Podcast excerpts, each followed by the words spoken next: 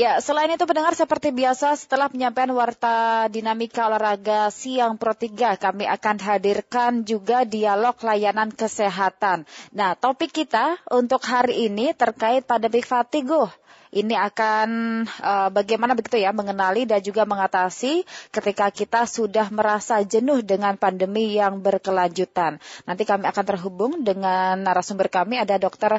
Veranindia Agiananda, SPKJK dari Departemen Psikiatri. Kami masih mencoba untuk terhubung dengan beliau dan nanti Anda juga bisa tergabung dalam perbincangan kami. Anda bisa langsung bertanya dengan dokternya. Silakan di 021 3523 172. Bisa juga di 021 384 4545 atau di 021 386 Nah, Anda juga bisa sampaikan pendapat Anda, komentar Anda dan juga pertanyaan Anda di WhatsApp kami. 081 399 399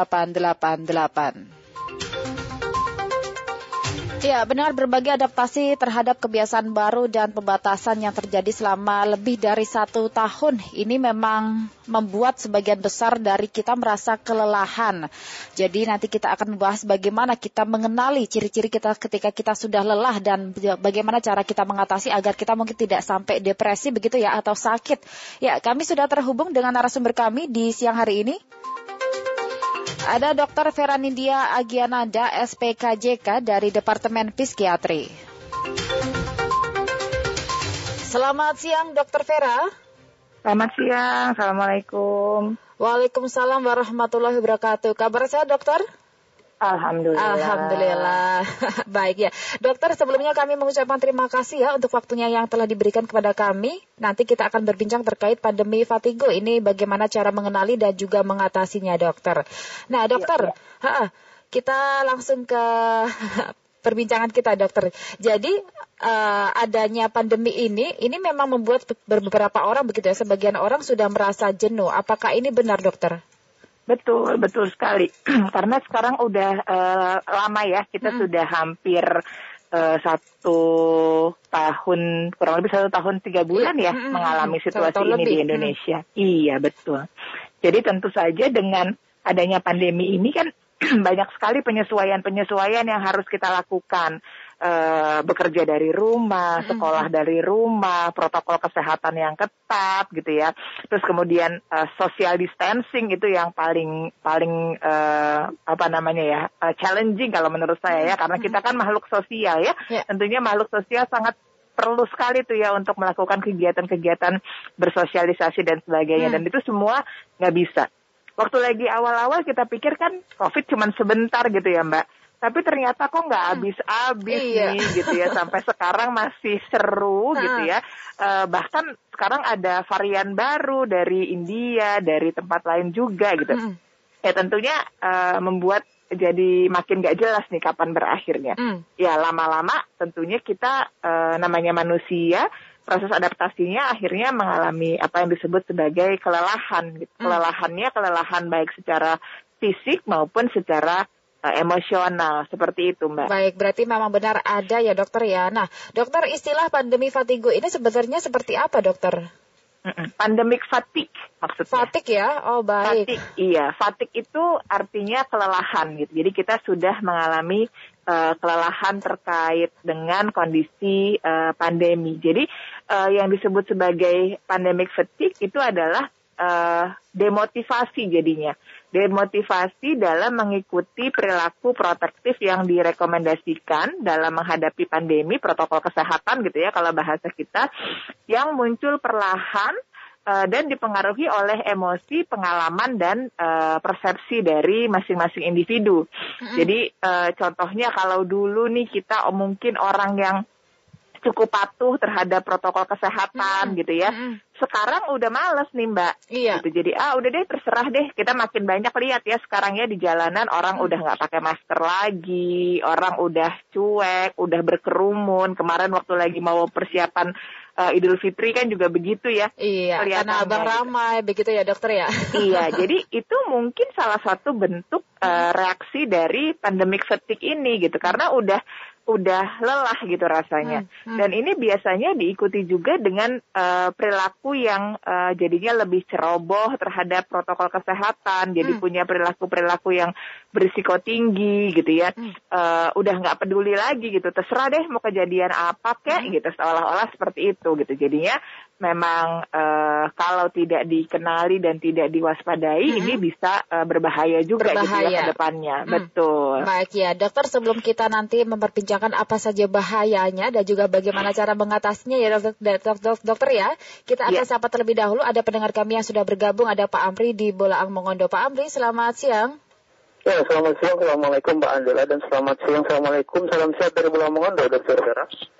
Waalaikumsalam Pak Amri. Ya, saya mau tanya sama dokter, uh, dengan kondisi pandemi saat ini, apakah akan terjadi potensi gangguan perilaku bahkan gangguan kejiwaan seperti misalnya gangguan bipolar, gangguan obsesif kompulsif, gangguan psikotik, apakah, apakah bisa menjadi psikopat nanti, ataukah bisa terjadi gangguan neurosis bahkan gangguan perilaku sosial misalnya terjadi namanya seperti dokter bilang tadi social disobedience, ketidakpatuhan sosial terhadap podcast. Itu saja Ibu Dokter, terima kasih. Assalamualaikum warahmatullahi wabarakatuh. Waalaikumsalam warahmatullahi wabarakatuh. Pak Amri di Balang Mongondo. Waduh, ini lengkap Hebat banget ini. Iya. Pak Amri pertanyaannya langsung uh, apa? langsung berat nih saya untuk menjawabnya gitu ya. iya. Jadi sebetulnya sih Pak Amri kalau dari gangguan-gangguan psikiatrik atau gangguan-gangguan jiwa yang tadi Pak Amri sebutkan, penyebabnya itu tidak pasti harus terkait dengan pandemik fatigue gitu ya. Jadi hmm. sebetulnya pandemik fatigue ini atau kelelahan yang terkait dengan pandemi ini suatu suatu proses yang sebetulnya uh, respons normal ya bisa dikatakan seperti hmm. itu kita hmm. semua pasti akan mengalami uh, perasaan seperti ini hmm. tapi uh, apa namanya kemudian respons kita terhadap kelelahan yang kita alami ini mungkin itu yang berbeda-beda. Hmm. Kalau orang yang kemudian memang uh, apa ya ketahanan mentalnya baik gitu ya resilience-nya terhadap uh, apa namanya kondisi-kondisi yang uh, tidak menyenangkan itu juga cukup cukup optimal mungkin jatuhnya tidak uh, kemudian mengalami uh, gangguan psikiatrik Hmm. Tapi untuk mereka-mereka yang memang uh, punya faktor risiko, katakanlah seperti itu, memang kemudian bisa nih kalau kemudian tidak ditangani dengan baik, ya bisa kemudian jadi jatuhnya mereka malah uh, mengalami kondisi-kondisi psikiatrik, hmm. tapi memang bukan sebagai penyebab langsung karena atau penyebab tunggal gitu ya karena uh, pasti banyak uh, multifaktor nih yang menyebabkan orang bisa sampai mengalami satu gangguan uh, kejiwaan tertentu. Seperti itu sih. Hmm. Ya, jadi tetap harus kita lihat uh, kasus by apa kasus per kasus gitu ya, hmm. tidak bisa diambil oh ini gara-gara pandemi nih jadi seperti ini hmm. gitu, gara-gara pandemik septik itu uh, nggak nggak pasti seperti itu. Tapi uh, memang mungkin bisa menjadi salah satu apa ya kalau kita bilang stresor. Hmm. Gitu ya. Jadi salah satu pemicu gitu karena sudah lelah terhadap pandemi kemudian muncul deh tuh uh, berbagai gangguan uh, kejiwaan tertentu hmm. yang bisa jadi kalau tidak ditangani akan bermasalah gitu nanti hmm. ke depannya. Berarti masing-masing orang ini berbeda ya, Dok ya? Iya, betul, hmm. betul, memang berbeda. Baik ya. Dokter, ini datanya di Indonesia ada tidak dokter yang mungkin sudah mengalami pandemi fatigue ini, dokter? Kalau yang mengalami pandemic fatigue, uh, terus terang kita nggak ada datanya. Hmm. Ya, tapi memang kalau berdasarkan uh, survei yang pernah dilakukan oleh PDSKJI, PDSKJI itu Perhimpunan Dokter Spesialis Kedokteran Jiwa Indonesia. Hmm. Waktu itu kita pernah uh, melakukan uh, survei terkait dengan problem psikiatrik yang muncul di masyarakat uh, yang di masa pandemi ini gitu ya. Hmm tapi memang ini masih di fase akut nih Mbak, mm -hmm. gitu ya. Jadi masih di fase akut. Jadi waktu itu kita sebarkan surveinya itu antara bulan April sampai sekitar uh, bulan Oktober. Yeah. Dan memang datanya pada saat itu luar biasa sekali ya. Jadi mm -hmm. memang ada sekitar 60-an persen responden yang mm -hmm. mengisi survei tersebut itu mengalami uh, berbagai gangguan psikiatrik di antaranya adalah kecemasan, depresi, hmm. uh, dan uh, stres pasca trauma. Seperti itu uh, dan uh, angka kejadian uh, apa namanya pikiran-pikiran terkait dengan risiko bunuh hmm. dirinya juga cukup tinggi, tinggi jadi ya. memang sangat memprihatinkan sih sebetulnya hmm. ya hmm. tapi itu kan di fase akut memang terus terang kita belum melakukan lagi nih sekarang hmm. nih di fase di fase yang sekarang ini di mana stresnya sudah berkepanjangan gitu ya, hmm. kita belum ulang lagi tesnya. Baik, iya. Dokter kita sapa ya, ada pendengar kami yang sudah bergabung, ada Pak Putra di Lampung. Pak Putra, selamat siang. Halo, selamat siang RRI. Assalamualaikum. Waalaikumsalam warahmatullahi wabarakatuh. Selamat siang dokter dan sultan dan salam sehat. Iya. Selamat Jadi, dokter, siang. Seperti ini, di saat ini kan masyarakat kan merasa tertekan nih dokter atas peraturan oleh pemerintah. Iya. Nah, jadi seandainya nanti di satu saat di saat pandemi dinyatakan nol selesai oleh pemerintah, apa eh, pasti ini akan terjadi yang rasanya balas dendam dari masyarakat, hmm. membuat hajatan besar-besaran juga dan ya contohnya balas dendam lah atas apa yang tertekan eh, oleh masyarakat.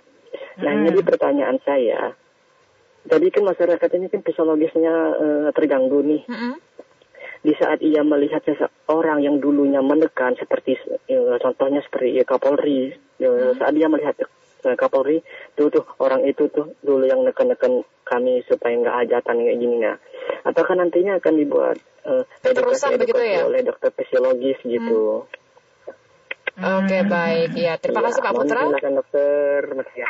Iya tadi pertanyaan dari Pak Putra pendengar dan juga dokter ya dari Lampung silakan dokter. Iya, terima kasih uh, Pak Putra atas pertanyaannya. Jadi memang betul sih ya, biasanya memang suka ada fenomena dalam tanda petik balas dendam seperti ya. itu gitu ya. Kalau misalnya kemudian kita dalam posisi uh, tertekan cukup lama, kemudian uh, apa ya, uh, begitu dibebaskan itu langsung euforia gitu ya, bisa dibilang seperti itu. Ibaratnya kayak saya senang menganalogikannya seperti per gitu ya. Mm-hmm. Per itu kan kalau ditekan, tekan, tekan, tekan terus sampai akhirnya dia udah nggak bisa ditekan lagi, nanti mm-hmm. terus kemudian uh, efek Iya, efek imbalnya kan akan tinggi sekali gitu. Iya. Itu memang memang bisa terjadi. Namun memang biasanya sih uh, yang lebih umum adalah uh, kemudian jadinya lebih euforia tadi itu.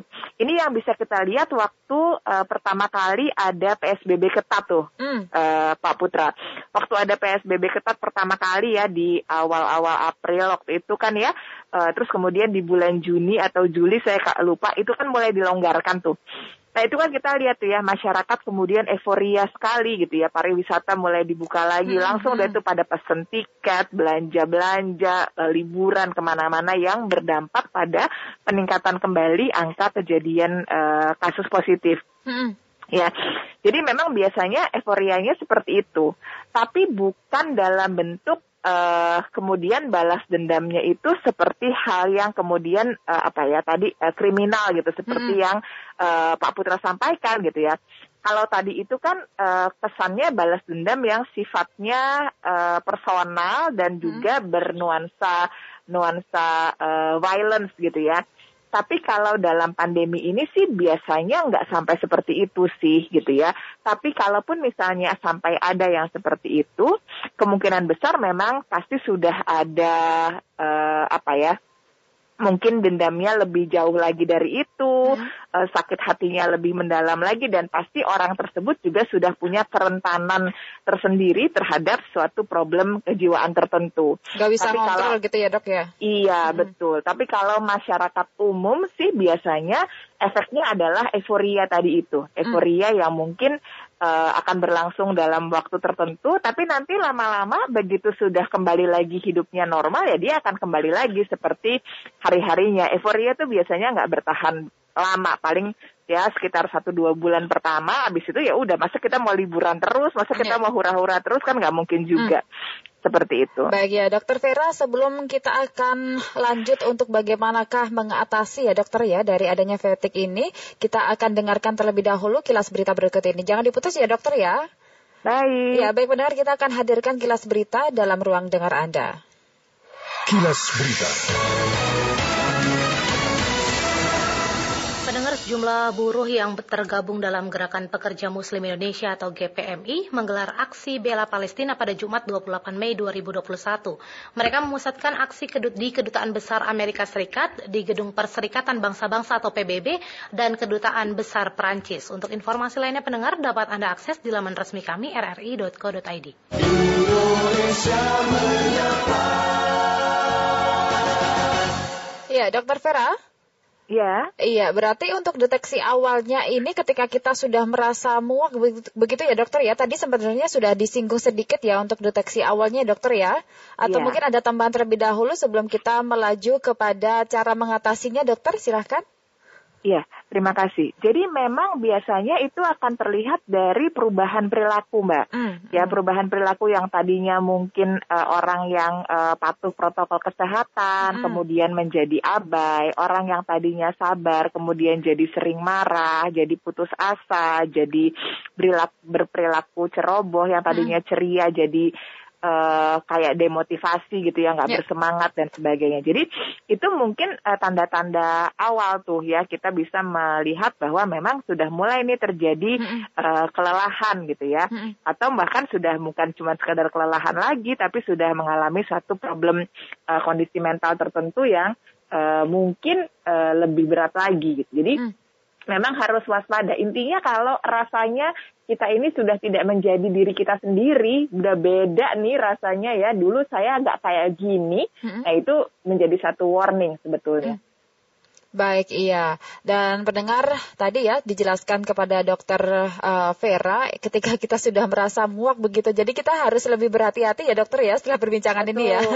Betul. Baik, lebih bisa iya. memahami bagaimanakah kondisi di dalam tubuh kita tadi dijelaskan juga ini setiap orang berbeda-beda. Nah, cara mengatasinya dokter ini bagaimana? Atau mungkin ada olahraga yang harus dilakukan atau mungkin sehari ini kita harus bersosialisasi minimal beberapa jam begitu dokter silahkan.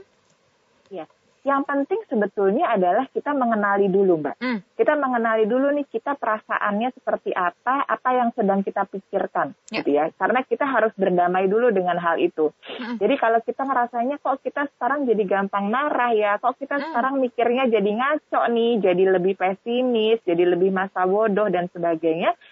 Uh, ada apa ya? Gitu. Jadi kita pertama-tama mengenali hal itu dulu kalau kita sudah mengenali diri kita seperti itu, kemudian kita uh, lihat juga mm-hmm. uh, ini terjadinya karena apa sih, gitu.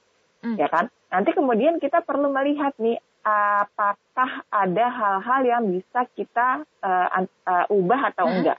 Kadang-kadang kita marah karena situasi-situasi yang tidak bisa kita kendalikan, tidak bisa kita ubah. Seperti halnya pandemi ini. Hmm. Kalau kita mau marah sama pandemi ini, terus kita mau gimana? Mm. Emang kalau kita marah pandeminya akan selesai. Mm. Emang kalau kita marah kemudian pandeminya akan hilang itu kan nggak bisa juga ya. Jadi kita juga harus uh, mencoba untuk menilai mana hal-hal yang bisa kita ubah, mana hal-hal yang tidak bisa kita ubah.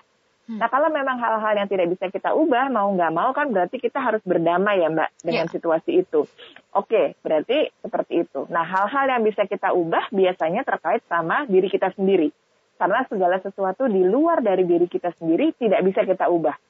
Sebagai contoh, kita kan nggak bisa ya ngubah suami kita jadi uh, diet gitu misalnya. yeah. Yang bisa kita ubah kan diri kita gitu ya. Karena hmm. yang sudah berada di luar dari diri kita tuh di luar dari kekuasaan kita. Nah, kalau udah tahu seperti itu, mulailah tuh melakukan perubahan-perubahan yang memang uh, bisa dilakukan. Yang paling penting pertama-tama tentunya self care ya, Mbak. Yeah. Self care terhadap uh, diri kita sendiri gitu ya. Uh, jaga kesehatan, olahraga. Olahraga tuh kan orang banyak yang selama pandemi ini jadi takut olahraga gitu mm -hmm. karena takut keluar. Padahal kan sebetulnya nggak juga begitu karena kalau di udara luar uh, tentunya kan lebih aman gitu ya. Mm -hmm. Tapi tentu tetap dengan mengedepankan uh, protokol kesehatan seperti itu. Uh, olahraga di dalam rumah juga bukannya nggak bisa kan ya, tetap hmm. aja kemudian bisa. Lalu yang kedua tentunya adalah manajemen stres. Karena tadi kita sudah mengenali kita stresnya karena apa, nah itu hmm. kita lakukan uh, manajemen terkait dengan hal itu. Bahkan kalau memang rasanya diperlukan, jangan ragu untuk mengontak profesional kesehatan jiwa, hmm. baik itu psikolog ataupun psikiater ya, untuk mendapatkan uh, pertolongan sebelum nanti kemudian stresnya menjadi berkembang uh, menjadi satu bentuk gangguan psikiatrik tertentu yang malah nantinya uh, malah lebih sulit untuk dikelola. Baik, lebih membahayakan ke, juga ya. Betul. Hmm. Yang berikutnya lagi adalah tetap memelihara koneksi sosial. Hmm. Jadi fisik apa uh, physical distancing tidak selalu berarti social distancing loh, hmm. gitu kita berjauhan secara fisik, tapi tidak berarti secara sosial kita harus berjauhan kan ya gitu. Yeah.